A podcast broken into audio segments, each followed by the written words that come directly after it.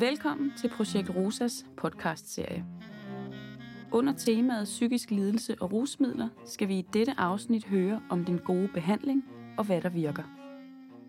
Overser vi nogle gange det vigtigste, når vi fokuserer på komplekse problemer hos mennesker med en psykisk lidelse og en samtidig afhængighed af rusmidler? Og hvordan kan koordinerende indsatsplaner være med til at rette op på det? Det skal vi høre om i denne podcast med psykolog og visoekspert Sten Gulager. Det skal slås fast, at der er rigtig mange, der går på de socialpsykiatriske bosteder og andre steder og gør en pokkers med vidunderligt arbejde. Og en masse, der virker. Det er vigtigt at forstå. Når vi så begynder at kigge på det, der ikke virker, eller ser på, hvordan kan vi få en endnu bedre virkning ind, er noget af hemskolen den måde, vi uddanner folk på. Den måde, vi lærer folk, hvordan de skal udfylde den rolle, de har som hjælpere.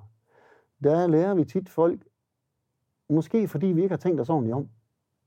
Vi lærer tit folk en masse om psykopatologi, psykiske lidelser, rusmidler og alle de her problematiske ting. Men vi kan risikere at skylle barnet ud med badevandet. Forstået på den måde. Al recovery-forskning de sidste mange år har meget tydeligt vist, at det ikke er de psykopatologiske værktøjer, der har den store virkning. De behandlingstiltag, der har den helt store symptomlindrende virkning, det er ikke psykopatologi, det er almindelige menneskelige faktorer, som at have noget meningsfuldt at stoppe til. Have nogle mennesker, og man kan have en reel dialog med, og som man er tryg ved, og som man kan betro sig til og hygge sig med og have det sjovt med, hvor det ikke er centreret omkring noget sygt, eller noget problematisk, eller noget kriminelt, eller noget rusmidler. De faktorer er langt stærkere øh, symptomdæmpende, og det mangler vi ofte i vores forståelse af, hvordan, hvad det vil sige at hjælpe et andet menneske. Statens Institut for Folkesundhed har lanceret en kampagne her i 2018 omkring mental folkesundhed helt bredt, hvor det de kan se, når de kigger på forskningen globalt og, og også viden i Danmark, kan se, at det de, de faktorer, der er allervigtigst for mental sundhed, og det gælder jo altså ligegyldigt, om man bor på en villavej, eller man er på et socialpsykiatrisk bosted. Det er fuldstændig ligegyldigt.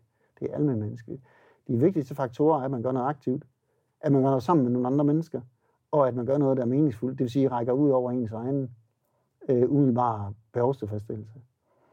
Og man kan sige, de faktorer, som vi kan se virker virkelig symptomlindrende i praksis, dem synes jeg, der er alt for lidt faglighed omkring, når vi tænker, hvad behandling er.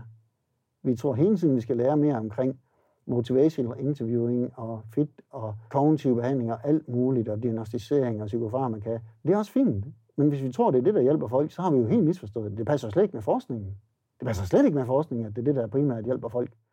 Men hvis det er det helt almindelige og almen menneskelige, vi nogle gange overser, hvad er det så konkret, vi skal være mere opmærksomme på? Og hvorfor er det så vigtigt, at vi sætter ind i forhold til de helt basale ting? Vi er nødt til at se på, har folk egentlig en hverdag? Har de tag over hovedet? Får de noget fornuftigt at spise? Hvis de skal lave noget om dagen, giver vi så hjælp dem med at få sovet lidt om natten en gang imellem. Hvis de lugter rigtig slemt af manglende hygiejne, det betyder rigtig meget for andre mennesker, når de skal være sammen med dem. Kunne vi hjælpe dem lidt med det? Hvis de mangler tre tænder i formunden, eller i overmunden, og de åbner munden og smiler, så er der mange, de laver nogle meget, meget, meget hurtige konklusioner omkring det her andet menneske, og de er sjældent positive. Kunne hjælpe folk lidt med de basale ting. Og, og så kan man sige, den næst vigtigste faktor, den som giver mest symptomlindrende effekt, det er oplevelsen af, at der er nogen, der har brug for mig. Det behøver ikke at være noget fint. Det kan være, at de har brug for mig til at sidde ved kassen i Kvickly. Det kan være, at de har brug for mig, fordi de gerne vil have noget god kaffe, og det er jeg god til at lave. Det kan også være noget mere fint, jeg kan hjælpe andre mennesker. Det kan være alt muligt. Det er lige meget. Men følelsen af, at jeg har en funktion, som nogen sætter pris på, og, det, og hvis jeg ikke kommer, så er der nogen, der er træt af, at jeg ikke kommer. De vil gerne have, at jeg kommer, så jeg udfylder den her funktion. Hvis folk står op, uden at have noget som helst andet indhold i livet, end hvordan de lige har det i dag, og hvordan de lige skal få tiden til at gå i dag, hvordan de skal lige få bekæmpet følelsen af tomhed og intethed og manglende meningsfuldhed i livet, uro, alt muligt. Hvis det er det, folk står op til, og de egentlig måske tænker, betyder det egentlig noget for nogen som helst her i verden, om jeg trækker vejret eller ej? Det er et meget, meget, meget dårligt udgangspunkt for at få det godt. Behovet for at have en funktion og opleve, at nogen har brug for os, kender vi alle. Det gælder også mennesker, der er udfordret psykisk, kognitivt og i forhold til afhængighed af rusmidler. Og med lidt kreativitet kan der være mange funktioner derude.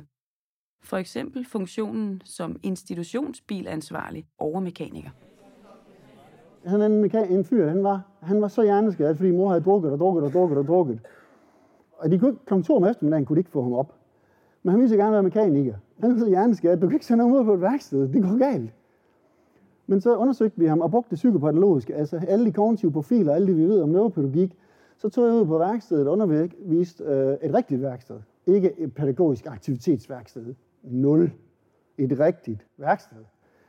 Kedeldragt, underviste øh, værkføreren, underviste de andre mekanikere i, hvad, hvordan de skulle håndtere ham derude. Arbejde en halv time ad gangen, lige i røven af en anden en.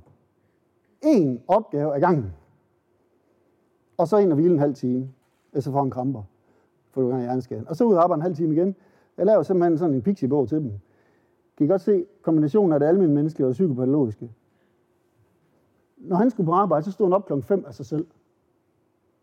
Han kunne slet ikke. Han ville sove i sin kedeldragt. Han fik et klistermærke hjem til at sætte på sin institutionsdør på det der bosted med, med, med firmamærket. Fordi det var hans identitet nu, og han var så lykkelig. Og han havde kedet sig, når han kom hjem, så satte vi ham til at være ansvarlig for institutionsbilerne.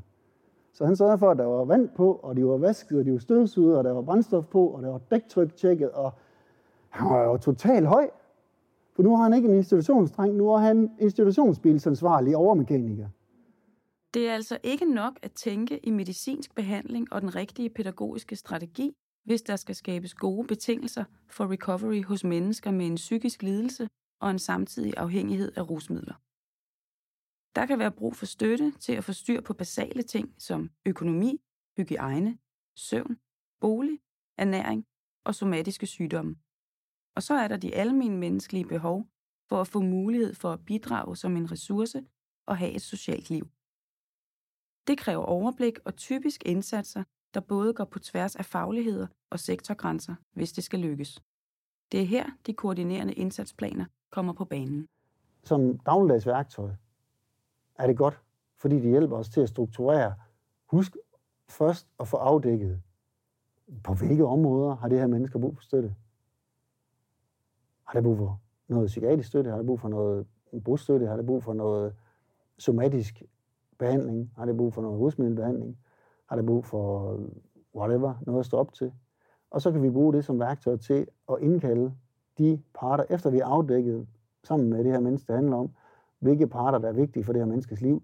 Så kan vi lave en plan over det, og også lave et hierarki, hvad der er vigtigst først at gøre noget ved, og få indkaldt alle de her mennesker med udgangspunkt i koordinerende indsatsplaner som værktøj, til at få sat sig sammen om bordet med det her menneske, der handler om. Eller som sagt, hvis det er for mange mennesker, kan det menneske snakke med den vedkommende mest tryg ved og gå det igennem.